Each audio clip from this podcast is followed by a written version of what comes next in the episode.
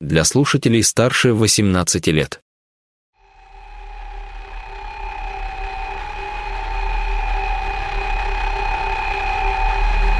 Вот они, эти лазутчики и разведчики японского империализма в нашей стране. Вот они, агенты военного министра и армии. Это говорит Андрей Вышинский, главный прокурор Советского Союза. Люди, которых он называет лазутчиками и иностранными агентами, это члены политической и партийной верхушки СССР, которых обвинили в шпионаже, вредительстве, убийстве второго человека в советской иерархии Сергея Кирова и даже в подготовке покушения на самого Сталина. Это весна 1938 года, самый разгар Ежовщины, массовых политических репрессий, названных в честь тогдашнего руководителя НКВД Николая Ежова. Маска предательства с сорвана, и сорвана раз и навсегда. Пусть прогремит ваш приговор, как освежающая и все очищающая глаза справедливого советского наказания. Вся наша страна от малого до старого ждет и требует одного – изменников и шпионов, продавших врагу нашу родину расстрелять, как поганых псов. Требует наш народ одного – раздавите проклятую гадину.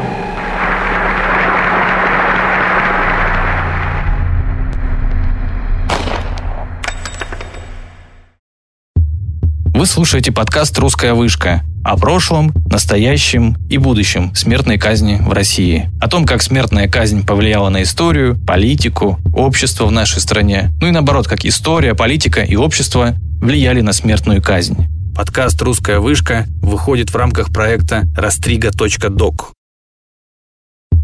Вместе с моими коллегами мы пообщались с большим числом людей, различными экспертами, политологами, священниками, историками, учеными, следователями и судьями. Мы пообщались с теми, кто приговаривал людей к смертной казни, и с теми, кто был к ней приговорен, с теми, кто общался со смертниками, и теми, кто стал их жертвами.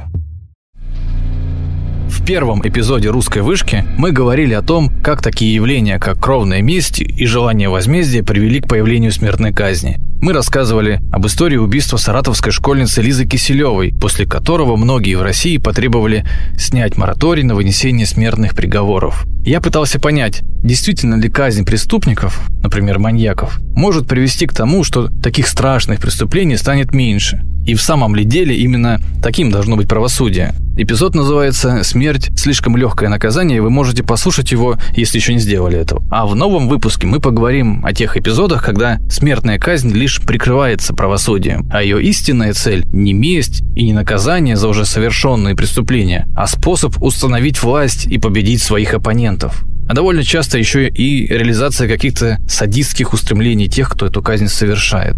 Прологом к этому эпизоду стала обвинительная речь прокурора СССР Андрея Вышинского на так называемом Третьем Московском процессе во времена Большого террора. Большой террор – это, без сомнения, самый показательный и при этом самый спорный, то есть до сих пор вызывающий очень жаркие дискуссии, пример из российской истории, подтверждающий, что суд и правосудие далеко не всегда тождественные понятия. Для этого эпизода я и мои коллеги пообщались с теми, кто напрямую сталкивался с политическими казнями. Вот как, например, журналист Кирилл Набутов. Его деда расстреляли в 1937 году. Сотни же людей были расстреляны, в том числе был расстрелян мой дед. И с теми, кто сейчас до сих пор изучает и хранит историю репрессий, как директор мемориального центра в Бутовском полигоне Игорь Горькавый. Потом их выводили на край рва, проводили приговор исполнения выстрелом в затылок. Тела сбрасывали в э, ров. И с некоторыми другими собеседниками, в том числе историком Тамарой Идельман, автором книги об истории смертной казни. У меня ощущение, что больше, конечно, стали казнить в тот момент, когда уже сформировалась государственная власть. И тогда она берет на себя эту кровь. С Тамарой Эйдельман беседовал мой коллега, журналист Владимир Карпов. Он спросил ее о том, как вообще развивалась практика применения смертной казни в государственных целях.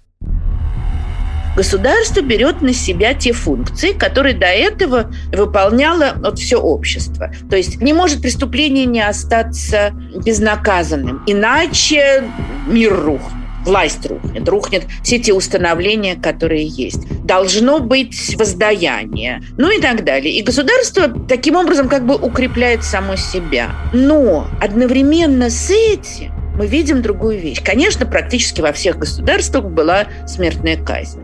Там она в разных местах за разные вещи, хотя за похожие. Вот я проанализировала разные законодательства. Понятно, что они очень различаются, но есть похожие вещи. Там нарушение священных установлений, сексуальные преступления. Кстати, за убийство не всегда убивали, а были какие-то вещи другие. Но вот что я вижу? несколько вещей. Во-первых, те преступления, которые считаются заслуживающими смерти, они в разное время меняются. То есть в разное время власть наказывает за то, что сегодня вообще бы не считалось да, преступлением. Да? В Англии еще в XIX веке казнили за мелкую кражу. Кому это сегодня придет в голову? Да? Казнили за гомосексуализм, за черную магию, ну, за какие-то алхимические делишки и многое-многое другое. И это как раз говорит о том, что смертная казнь, которая имеет необратимый характер, она относительна. Вот если брать истоки русской смертной казни или ну, смертной казни в России, то вот это откуда идет? Это наносное, это византийское или вот это исконно наше? Вы знаете, тоже у нас такое представление, ну, понятно, у нас никогда жизнь не ценилась, да, здесь человека берегут, как на турецкой перестрелке, и у нас всегда, значит, казнят туда-сюда. Все совсем не так просто. Значит, в древнерусском законодательстве казни практически не было. Ну, есть такая, значит, летописная запись, когда Владимир Святой принял христианство, то он отказывался наказывать преступников. И к нему пришли ну, какие-то старейшины, которые стали его убеждать, что... И там интересная такая фраза, что э, ну ты обязан. Он им говорит, как же, я как христианин не могу. Ты обязан преступников наказывать по обычаю дедню и отчу. Ну, то есть, как делали наши деды и отцы. Отсюда можно сделать вывод, что до этого какие-то были преступления, заслуживающие казни.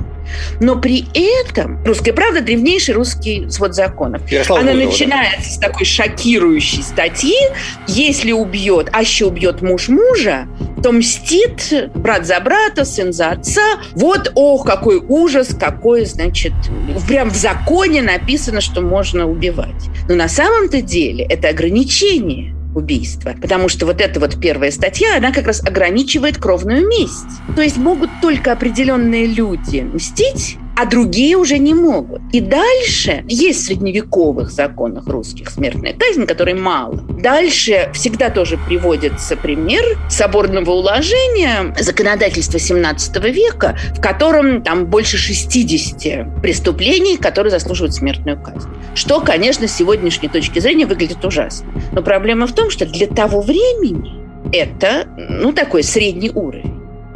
Вот в течение всего кровавого самодержавия мы знаем казнь. Да, Пугачева казнили, декабристов казнили, там, народовольцев казнили. Это все были исключения, которые вызывали шок в обществе. То есть казнили, конечно, но в России в 18-19 веке казнили на порядок меньше, чем э, во многих западных странах. Поэтому, кстати, так болезненно общество отреагировало на военно-полевые суды Столыпина. Военно-полевые суды за все время их существования там около трех тысяч казнили. А при Сталине в день бывало, что столько казнили. Но тогда это казалось невероятно. Ну, бывали разные периоды, но, в принципе, я не вижу особого какого-то зверства в нашей стране, ну, до советского времени. Военно-полевые суды Столыпина, о которых говорит Тамара Эдельман, возникли в России летом 1906 года. Это был ответ правительства на охватившие страну крестьянские мятежи и политический террор во время Первой русской революции, жертвами которых становились аристократы, чиновники, политические деятели, сам премьер-министр Российской империи Петр Столыпин пережил не одно покушение, но одно из самых кровавых стало покушение 12 августа 1906 года, Тогда в его казенной даче прогремел взрыв, от которого погибли больше 20 человек. Пострадали даже дети Столыпина, они находились там же. И многие считают, что именно этот взрыв стал отправной точкой, началом создания этих самых военно-полевых судов. Ведь закон о них был принят буквально через неделю.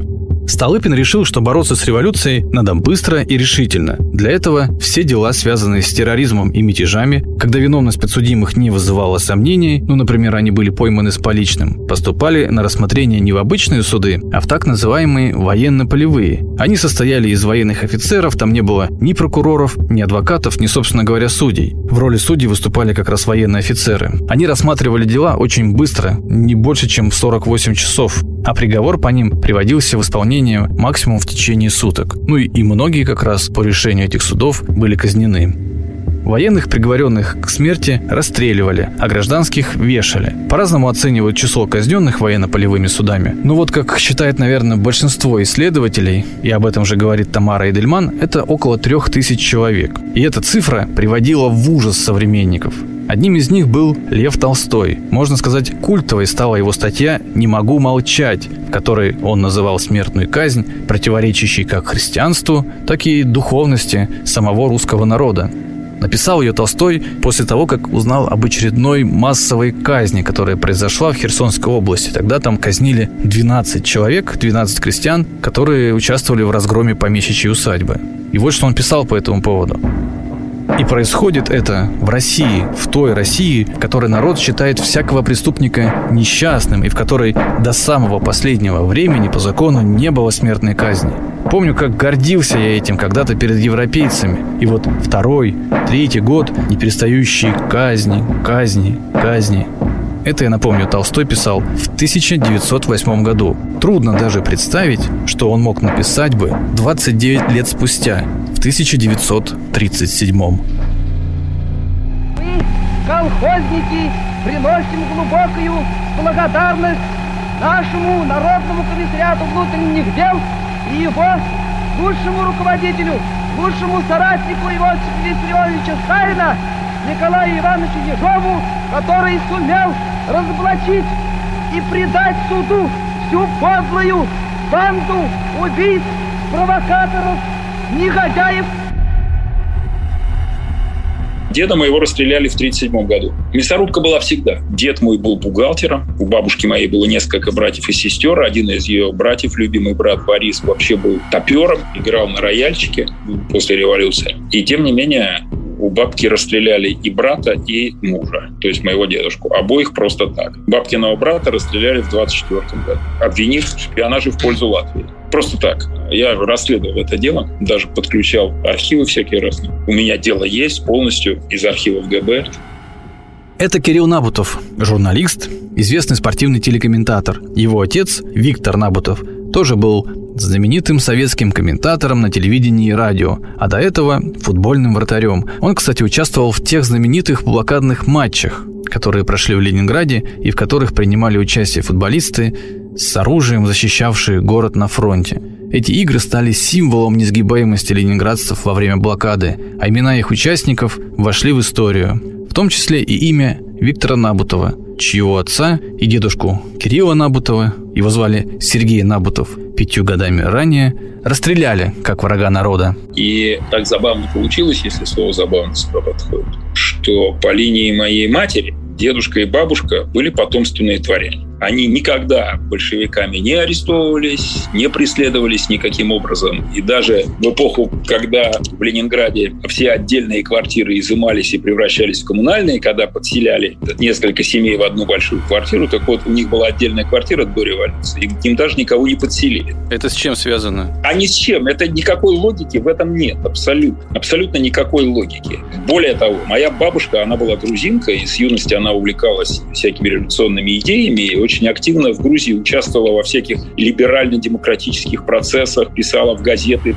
И там, в этой социалистической грузинской подпольной тусовке, она познакомилась со Сталином. Она с ним была на «ты». И она очень хорошо знала Сталина. Более того, она дружила с его женой Аллилуевой, с Надей Аллилуевой. Они были почти ровесники. Надя была чуть-чуть моложе. И ее, бабушки моей. И бабка была у Сталина и Аллилуевой два раза в Кремле. в начале 30-х годов. Она ездила из Ленинграда. Два раза она через надежду просила за двух невинно арестованных людей. И их обоих освободили. Однажды, когда она была там дома в кремлевской квартире Сталина, они сидели с Надеждой и там беседовали, и пришел обедать Сталин. И войдя, он сделал такое выражение лица, как будто они с моей бабушкой расстались вчера. Накануне он искал «Здравствуй, Маро», и там прошел к себе в кабинет, и потом вышел, они там что-то поговорили, съели какой-то суп, и она уехала. Был очень холодный такой человек. И бабка моя рассказывала моей матери, которая была девчонкой тогда еще, что это один из самых мерзких и коварных типов, которых она когда-либо видела. Причем она это рассказывала типа в сороковом году, когда Сталин уже был живой бог. А говорила она, зная его еще, когда он был говном.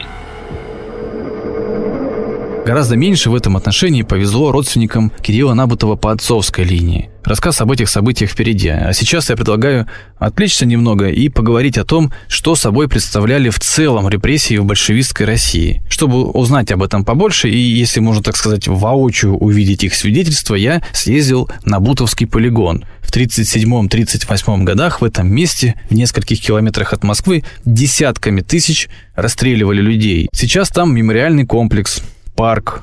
Гуляют люди, родители с колясками, кто-то занимается бегом. Трудно даже поверить, что именно здесь когда-то было одно из самых страшных мест в истории страны. На самом деле, э, с первых буквально дней существования советской власти угроза применения насилия и угроза э, убийством, она была э, одним из самых сильных действенных средств против реальных или мнимых врагов. Большевики и их временные попутчики э, социалисты-революционеры, СССР, особенно левые, никогда не э, смущались и не стеснялись возможностью применения смертной казни по отношению к своим оппонентам. Это Игорь Горькавый, директор мемориального центра на Бутовском полигоне. С ним я пообщался в здании, которое до революции было частью местной усадьбы, а как раз во времена террора там находилось здание управления полигоном. Сейчас это музей. Этот метод э, революционного насилия тогда был советской властью э, сделан одним из главных инструментов политической жизни нового государства. Крестьяне поняли, что та земля, которую им обещал Ленин в 17 году, больше им, крестьянам, не принадлежит. Была создана невероятная по цинизму колхозная система, которая фактически означала новое закрепощение крестьян. И э, для того, чтобы людей заставить жить в колхозе, необходимо было опять-таки использовать какие-то угрозы, такие, чтобы человек реально вот э, подчинился совершенно невыгодному для него новому образу жизни. И это новое закрепощение крестьян стало, в общем-то, и причиной тех э, репрессий, на мой взгляд, которые развернулись в Советском Союзе в 1937-1938 годах. То, что сейчас мы называем большим террором или э, массовыми операциями НКВД.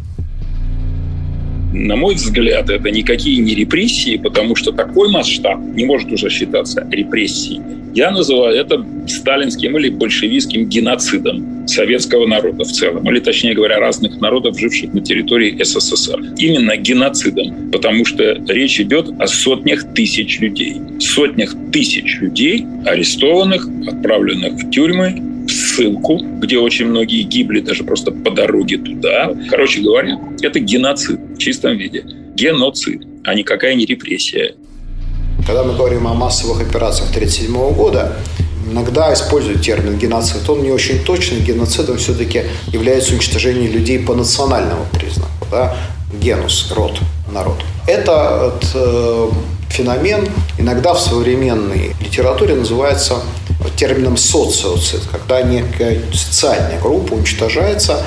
Термин этот, хотя и не устоявшийся, и непривычный, но он, наверное, имеет право на существование в отношении репрессий 20-30-х годов. Но все-таки речь не идет о полном уничтожении. А речь идет скорее о социальной смерти. И хотя казни и другие виды репрессий в Советской России существовали и до этого, но период с июля 1937 по октябрь-ноябрь 1938 года стоит на совершенно отдельном месте – он получил разные названия в истории – и массовые операции НКВД, и Ежовщина, и Большой террор. Всего в это время было казнено, по разным оценкам, около 700 тысяч человек. И это без учета тех, кто умер в этот период в лагерях. Никогда в истории России, ни до этих событий, ни после, так массово и так интенсивно смертная казнь не применялась. Осуждали решение тройка или двоек. Э, тройка – это особая комиссия, орган вне судебной расправы, который состоял из начальника э, местного управления НКВД, ну, то есть в данном случае московского, представителя Московского городского комитета партии большевиков – партийный контроль над всем этим был постоянный, и представителя прокуратуры. Вот эти три чиновника, они собирались, во всяком случае формально должны были собираться, в каких-то регионах там просто возили эти листы подписные, где они подписывали по кабинетам, да. Но я думаю, что в Москве все-таки здесь к а, инструкциям всегда отношение было более серьезное. Но что они рассматривали? Они рассматривали э, практически на каждого человека одну бумажку, в лучшем случае. Это обвинительное заключение которая составлялась следователем по результату тех следственных действий, которые он предпринимал в тюрьме по отношению к задержанным. А было два варианта, да, как мы помним. Первая категория – это расстрел, вторая категория – это лань. Причем на срок не менее 8 лет. Варианта освобождения не было? Вариант освобождения э, был, но это была крайне редкая опция, просто потому что иначе э, план невозможно было выполнить в июле 1937 года было принято постановление о лимитных расстрелах, так называемых. Масса народу была. А, и просто были люди, которые просто попадали на карандаш какому-то следователю. Значит, человека брали ночью, допрос с пристрастием. Говори, кого знаешь из бывших дворян, бывших помещиков, бывших военных, бывших профессоров. Сука, говори. Ну, напуганный человек говорит, я знаю Сидорова, я просто читал допрос моего деда, он у меня есть. Его в 1935 году в марте вот так арестовали, схватили. Говори, сука, кого знаешь. Ну, я знаю там, Сидорова, он сторожем работает, когда раньше он был подполковником царской армии. Ему сейчас 70 лет. Вот. Или я знаю Петрова, у него брат был жандарм, а сам он сейчас электромонтер в Тресте электротип. Назвал пятерых, шестерых. Хорошо, иди в камеру. Ну, вот его таким образом арестовали, приговорили к ссылке на пять лет. Город Чкалов, то есть Оренбург в течение двух суток это все дело. Никакого ни суда, ничего. Это все тройки делали. Никакого суда не было. Все погрузили вместе с женой и сыном, то есть моей бабушкой и моим отцом, и отправили в Оренбург. А в 1937 году это та самая ежовщина, лимитные расстрелы. И что происходило? Когда на местах ГБшники стали выслуживаться максимально, они хотели показать результативность максимально. Поэтому брали на себя повышенные обязательства. И в этом Оренбурге Чкалы э, был новый молодой начальник управления НКВД по фамилии Успенский. Такая мордатая гнида. 33-34 года ему было в это время. Делал большую карьеру. Он из каких-то тоже там портных или там что-то в этом роде. Ну, какой-то дерьма мелко. Вот. Делал большую-большую карьеру, и он организовал там уголовное дело в 1937 году, там российского общевоинского троцкистско-фашистского союза, что-то, по которому были арестованы несколько сот человек и очень много вот так называемых административно высланных из Ленинграда. туда из Ленинграда были высланы 600 семей. Начальник Оренбургского НКВД Александр Успенский, о котором говорит Кирилл Набутов, заслуживает отдельного упоминания, потому что его судьба оказалась одновременной и примечательной, такой уникальной, ну и, и в то же время характерной для многих деятелей органов госбезопасности в период сталинских репрессий и вообще в период становления Советского Союза. Успенский родился в Тульской губернии, учился в духовном училище, но после революции бросил учебу, вошел сначала в комитет бедноты, это такие органы власти на местах, в которые набирали самых бедных и, как утверждалось, самых угнетенных жителей деревень, которые изымали часть продовольствия, это называлось излишками, у односельчан и передавали это в пользу нового советского государства. В новой политической ситуации карьера Александра Успенского быстро пошла в гору, как и, кстати, у многих партийных и административных деятелей тех лет. Сначала, всего в 17 лет, он стал начальником районной милиции. Потом были ВЧК, ОГПУ, ну, то есть это уже госбезопасность, перевод в Москву, и вот в середине 30-х он уже не, не абы кто, а заместитель коменданта Московского Кремля. Дела у него явно шли в гору, но тут Успенский попал в немилость к всесильному первому главе НКВД Генриху Егоде. И он был отправлен, можно сказать, в ссылку в далекий западно-сибирский край. Но буквально через полгода сам Егода попал в немилость к Сталину. Его сначала сняли с НКВД, потом лишили всех званий, арестовали и в конечном итоге расстреляли. Обвинение, которое зачитывал прокурор Вышинский в начале этого эпизода, это как раз то самое третье московское дело шпионов и заговорщиков, по которому проходил в том числе и Егода. На смену Егоде пришел нарком Николай Ежов, в июле 1937 года он подписал тот самый знаменитый указ номер 20447, с которого и начались массовые репрессии. А также он вернул и запалы бывшего члена комитета бедноты, сына тульского лесника Александра Успенского. Успенского назначают в Оренбург. Там как раз и пересекается его судьба с судьбой семьи Набутовых. И там, в Оренбурге, под его руководством расстреливают тысячи человек, включая вот, собственно, и Сергея Набутова. За особые заслуги в борьбе с врагами народа его вскоре переводят на должность наркома внутренних дел Украины. И это очень высокая должность. Там он продолжил с рвением арестовывать и казнить людей, без устали при этом запрашивая у центра разрешение на повышение лимита на расстрелы. И это тоже была такая распространенная практика, когда руководители регионов просили Москву, центр, разрешить им казнить больше людей, чем было запланировано изначально.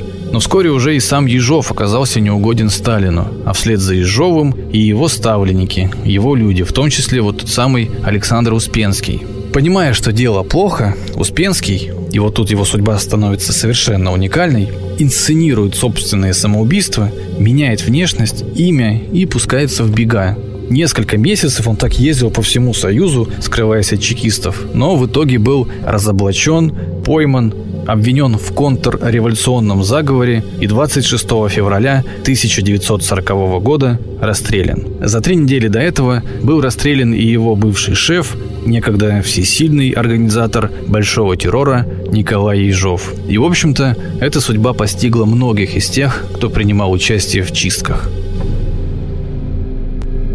уже осужденного человека забирали из тюрьмы, не говорили ему, что его везут на расстрел.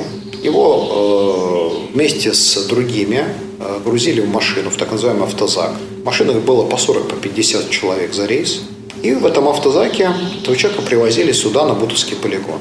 Есть э, такой страшный документ в э, следственном деле лейтенанта госбезопасности Исайя Давыдовича Берга о том, что он, как руководитель административно-хозяйственного отдела, с точки зрения его подчиненных, распорядился сделать в некоторых машинах специальный вентиль, который позволял в салон пускать выхлопные газы машин. Поскольку машина реально ехала тогда из э, центра Москвы, там располагались две главные тюрьмы, Таганская и Бутырская, до Бутовского полигона полтора-два часа, то ну, вот, соответственно, за это время человек, конечно, мог умереть от выхлопных газов. Но, с другой стороны, в отличие от газенвагенов фашистской Германии, судя по всему, наши автозаки не были герметизированы. То есть, э, думаю, что все-таки это не был способ умершления, это был способ приморения. В том случае, если заключенные начинали себя вести буйно, соответственно, как-то выражали опасения, что их везут, может быть, на смерть, хотя им этого, конечно, никто не говорил, вот, то их можно было всегда таким образом поставить на место.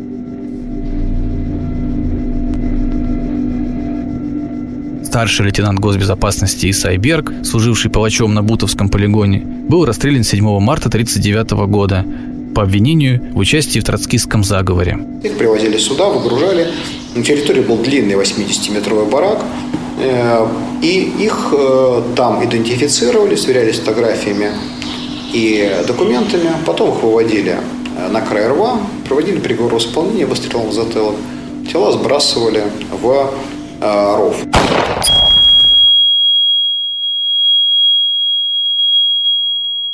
Были арестованы сотни людей, и сотни же людей были расстреляны, в том числе был расстрелян мой дед.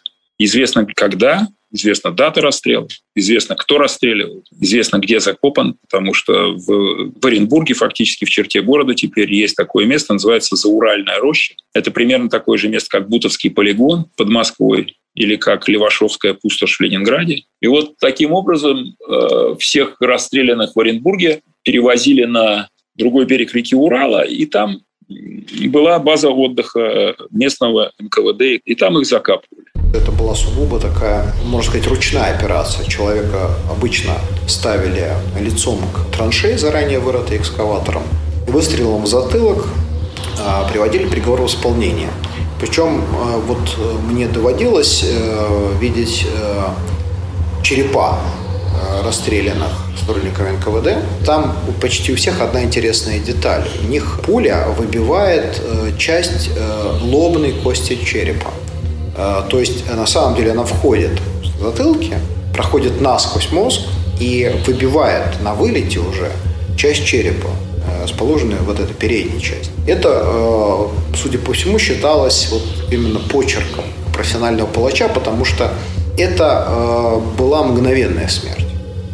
Тут уж ничего не скажешь, действительно. Это один из самых простых и быстрых способов убить человека в то время. В каких-то регионах экономили патроны, где-то там использовали, там, допустим, обух топора, где-то еще что-то. То есть э, были страшные разные э, варианты. Перед этим людей раздевали до нижнего белья. Это тоже встречается в показаниях э, работников НКВД. Э, они не знали, зачем это делалось, и мы тоже не знаем, на самом деле, зачем это делали. А вот. Возможно, для того, чтобы в случае, если что-то пойдет не так, одежда, она не срикошетила. Ну, мы помним всю историю расстрела царской семьи, да, когда корсеты э, великих княжон, да, они просто вот некоторое время отражали. То есть некоторые пули они не, не оказались смертельными для них, потому что попали в достаточно твердый металл. Расстреливали в основном мужчин. То есть 95% расстрелянных в Бутове – это мужчины. Женщины э, должны были работать еще в лагерях. Они не считались настолько социально опасными, потому что ну, женщина, она не воспринималась как субъект политической жизни и так далее. То есть э, например, а пожилых людей, инвалидов, наоборот, чаще расстреливали, потому что в лагерях они работать не могли. Прошли годы, никто не знал об этом. Произошло вот что. Это база, там какой-то, видимо, дом стоял, куда приезжали на отдых местные ГБшники, может быть, семьи, может, сами, там волейбольная площадка и что-то такое было милое для отдыха. Это на берегу реки Урала. Река Урала, она э, наровистая, она меняет русло. И в какой-то момент, видимо, был подмыт берег рекой, и, и, и по реке поплыли кости, останки человеческие, причем с завязанными руками. Ну и тогда стало известно, и когда уже началась перестройка, по-моему, может быть, даже раньше, в голове управления Оренбургского КГБ оказался человек с чувством чести, достоинства и совести, и он сам санкционировал розыски и выяснение обстоятельств. Вот тогда все раскрылось, и там сделали мемориал, посажена роща березовая. Зауральная, то есть на другом берегу реки Урал. Там сейчас стоит памятник. Он такой поскольку там очень много мусульман в Оренбурге, он такой, там и, и крест, и полумесяц прошитый как бы пулями, и там прямо на березах, на деревьях, и между ними на земле, точно так же и в Левашово, наверное, под Москвой тоже. И там люди размещают таблички или вешают на деревьях таблички или даже фотографии своих близких, которые там погибли. Ну, под многими стоят даты расстрела. И, собственно говоря, там находится и мой дед. Всего в России таких мест, как Зауральная роща в Оренбурге или Бутовский полигон под Москвой десятки или даже сотни, посчитать их до сих пор пока не удалось до конца. Людей убивали или прямо там, или привозили для захоронения их тела из других мест, например, из какого-нибудь подвала в здании местного НКВД. Все это в сумме километры погребальных рвов, в которых слоями лежат останки казненных. Возможно, в одном из них лежит и кто-нибудь из ваших предков – отнять у рабочего класса всего мира самое ценное, самое дорогое нашего любимого родного Сталина. Никакой пощады врагам. Расстрелять всех до одного, как бешеных собак. Смерть изменникам Родины!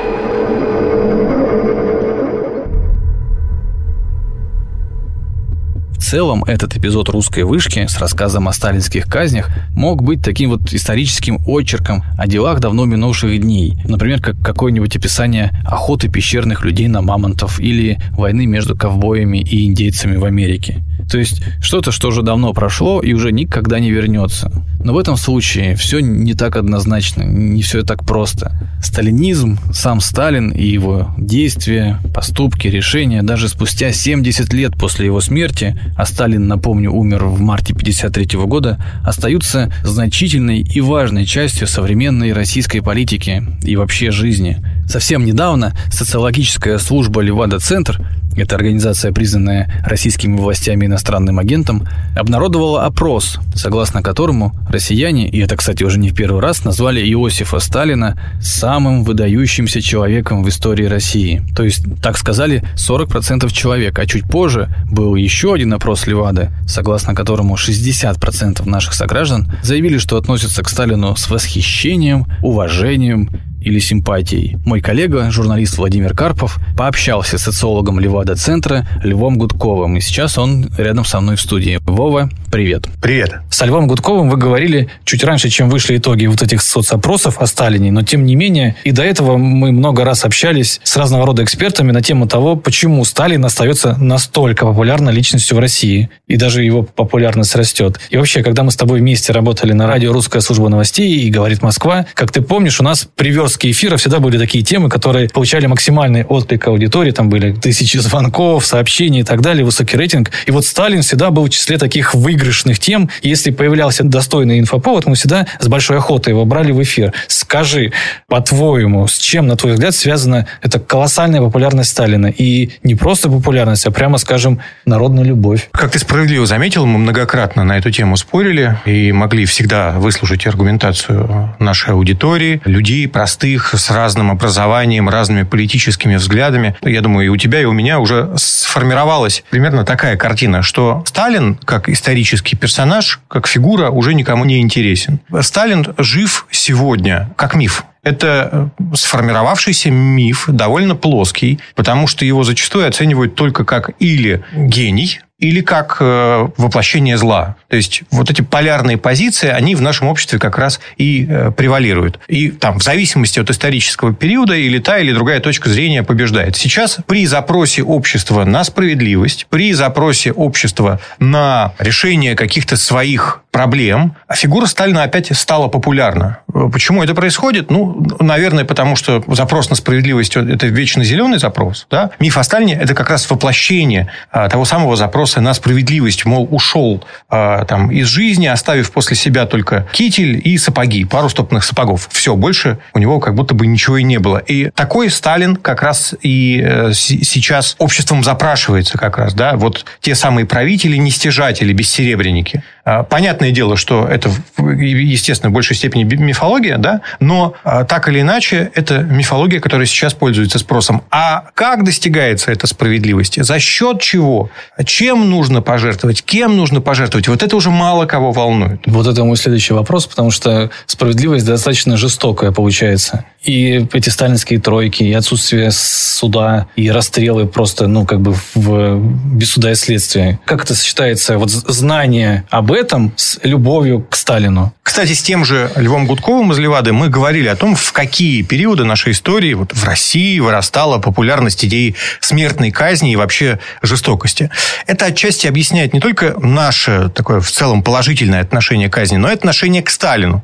Потому что зачастую фигурирует именно вот это сталинская, сталинистская риторика о врагах народа, расстрелять как бешеных псов, ну и тому подобное пики, такие всплески агрессии ответные, расстрелять как бешеных собак. Ну вот знаменитый этот лозунг, который в сталинские еще времена поднимался и вполне живой такой в населении. Всплески такие, они следуют либо за ну, каким-то острым кризисом экономическим, социальным, либо за терактами и какими-то очень громкими э, преступлениями, вызывающими общий резонанс. Тут еще, конечно, нужно учесть э, вот это влияние крайне консервативной пропаганды, влияния власти, которые навязывают эти вот традиционалистские ценности, домострой. И отчасти архаика, она как раз поднимается за счет именно государственного влияния. Вообще уровни агрессии в обществе связаны с милитаризацией, с конфронтацией Запада, с э, постоянной апелляцией к силе, к мощи, э, к идее врагов, скрытых э, внутренних или внешних и так далее. То есть власть, она разжигает вот это вот чувство неуверенности и агрессии. Да, к теме о том, Почему люди в стране в нашей поддерживают смертную казнь, мы вернемся в наших следующих выпусках нашего подкаста и к разговору со Львом Гудковым. А сейчас, Вов, хочу задать тебе, наверное, самый ключевой в этой дискуссии вопрос о том, а, что, учитывая всю эту популярность Сталина, идеи борьбы с врагами народа, насколько на твой взгляд, у нас в стране возможно возвращение такого рода репрессий, пусть и не в подобных, но не в тех масштабах, что были при Сталине, но, тем не менее, тоже какие-то репрессии и там, может быть, убийства, расстрелы, смертные казни и так далее. Э, тут надо отметить, что при подготовке к этому эпизоду мы спрашивали э, об этом у наших собеседников, и все говорят, что если раньше такое вообще никак не мог себе представить человек, то сейчас, учитывая то, что происходит в последнее время в стране, ну вообще в мире, уже нет такой уверенности. Кстати, вот эту же тему мы обсуждали и с правозащитником из Центра «Весна» Валентином Стефановичем. Э, он из Белоруссии. Нам удалось с ним поговорить. Э, и вот это вот «никогда не говори никогда» прозвучало в том числе и в нашем диалоге. Сколько шутили по поводу того, что батька последний диктатор Европы, но это всегда воспринималось исключительно как шутка. А в 2020 году противники Лукашенко вдруг поняли, что э, репрессии – это такая осязаемая штука. Да, мы можем спорить, насколько эти массовые репрессии и все остальное, но если ты противник Александра Лукашенко, то ты э, кожей, и зачастую не только кожей, прочувствовал, а что такое вот те самые репрессии. То есть они вдруг поняли, что в течение там нескольких месяцев из мира с розовыми пони и радугой и всем остальным, они окунулись в какие-то а, архаичные времена, когда можно было человека где-то там запереть, избить, после этого еще и пригрозить, сказав, будешь жаловаться, будет хуже. Примерно так. Поэтому вот э, что рассказал Валентин Стефанович, лучше дать ему слово. Ну, до событий прошлого года я бы сказал, что это маловероятно, поскольку у нас смертная казнь все-таки выносится по 12 э, составам Уголовного кодекса, но для всех этих статей э, есть одно общее вещь. Это, это должно быть связано с, с убийством, то есть со смертью потерпевшего потерпевших. А, и это как бы, ну, немножко усложняет а, возможность каких-то фальсификаций, манипуляций, но после того, что мы увидели в августе, да и, собственно, до августа, с мая месяца, не видим сейчас, насколько низко пало наше правосудие, когда э, садят людей, собственно, вот просто ни за что в тюрьмы, то почему бы не сфальсифицировать какое-то дело об убийстве кого-то по мотивам политической ненависти, там, борьбы или еще чего. То есть теоретически я этого уже не исключаю. Сейчас э, белорусские власти, они такие, знаете, хаотичные какие-то движения делают, с которых очень сложно э, сделать выводы об их э, следующих шагах. Как-то нет одной, как сказать, линии партии. До событий э, прошлого года, до э, выборов, до мая 2020 года, в принципе, были некоторые разговоры о, возможном моратории и даже о том, что смертная казнь будет отменена в результате конституционной реформы. Но после событий мая 2020 года, после того, что мы увидели в августе, массовых пыток системных. И сейчас законодательство, оно ужесточено очень сильно. Изменения были внесены целый ряд законов, и уголовный кодекс в том числе, так, говорится об усилении борьбы с терроризмом, экстремизмом. Правда, э, как бы терроризма в стране нет и не было, и почвы для него нет. Не знаю, Лукашенко об этом молчит, хотя предыдущие его высказывания демонстрировали в нем э, ярого сторонника смертной казни. Э, хотя иногда он э, допускал о том, что если народ решит, то мы, мол, и отменим. Но вопрос в том, что я уверен, что такие вопросы не решаются референдумами и э, опросом граждан. Голову вниз, бегом быстрее! Давай-ка быстрее! Голову вниз,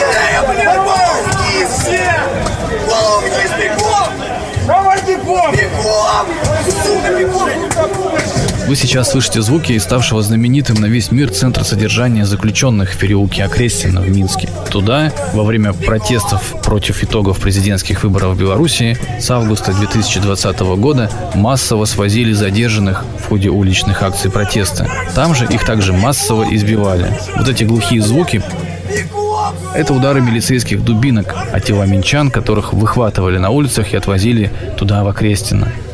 Конкретно в этом случае, который я сейчас описываю, людей пропускают через такие своеобразные коридоры, по которым они проходят или даже скорее пробегают, а на них со всех сторон сыпятся удары дубинками. Всего через Окрестино прошли тысячи человек, хотя рассчитан центр всего на 110 заключенных. Людей там, по их многочисленным свидетельствам, избивали, душили, пытали, унижали, раздевали догола, лишали сна, замораживали, не давали им воды, еды, и отказывали в оказании медицинской помощи.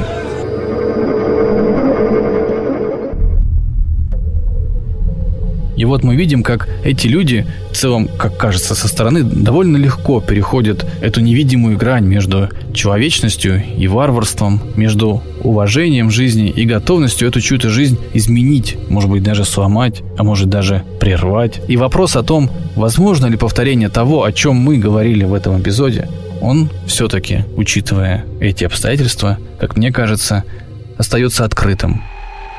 Никакой пощады врагам! Расстрелять всех до одного, как бешеных собак! Еще недавно мне казалось, что нет, что все-таки человечество как-то движется вперед и чему-то учится, и, и в том числе наша часть человечества, живущая в нашей стране то сейчас я уже не могу ответить так однозначно. Поскольку мы живем в стране, где сегодня хвалят Сталина и считают, что он хороший, в стране, которая очень не хочет двигаться по цивилизованному европейскому пути, хочет носить европейские шмотки, ездить на европейских тачках, отдыхать на европейских курортах и все остальное, пользоваться европейскими технологиями, но не хочет при этом морально-нравственными какими-то европейскими кодексами пользоваться, придумывает свои. В такой стране я считаю, понимаю, что это вызовет у кого-то сильное негодование, я считаю, что отмена смертной казни преждевременна.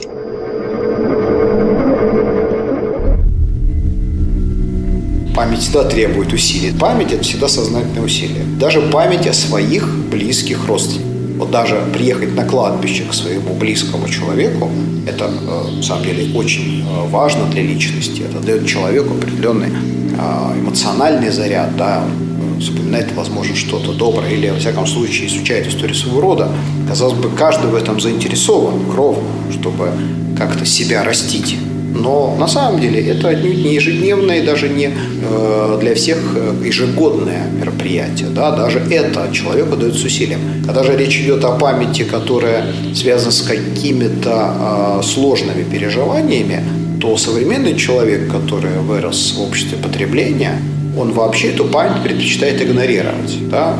И мы видим, какие средства тратятся сейчас российским государством на патриотическую работу.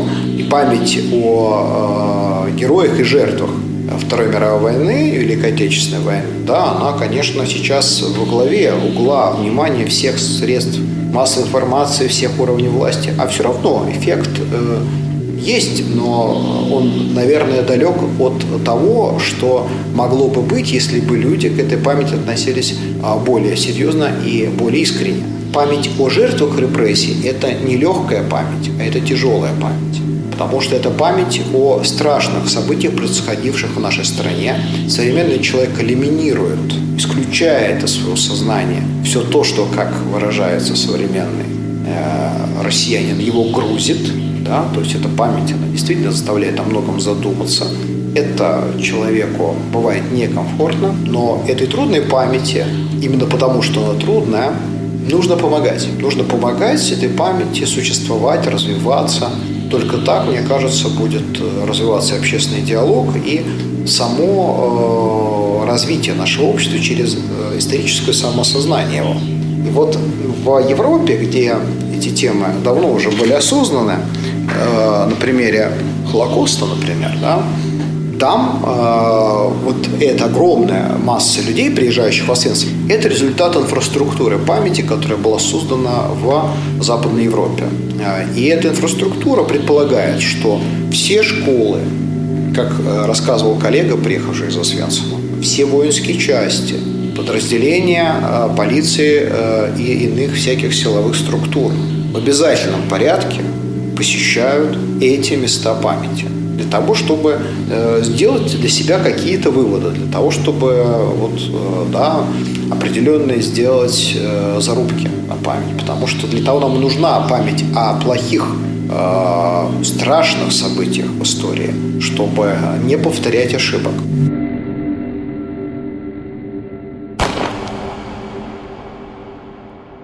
Слушайте «Русскую вышку» на Apple подкастах, Яндекс Музыке, Spotify и на других удобных для вас подкаст-платформах. «Русская вышка» выходит в рамках проекта «Растрига.док».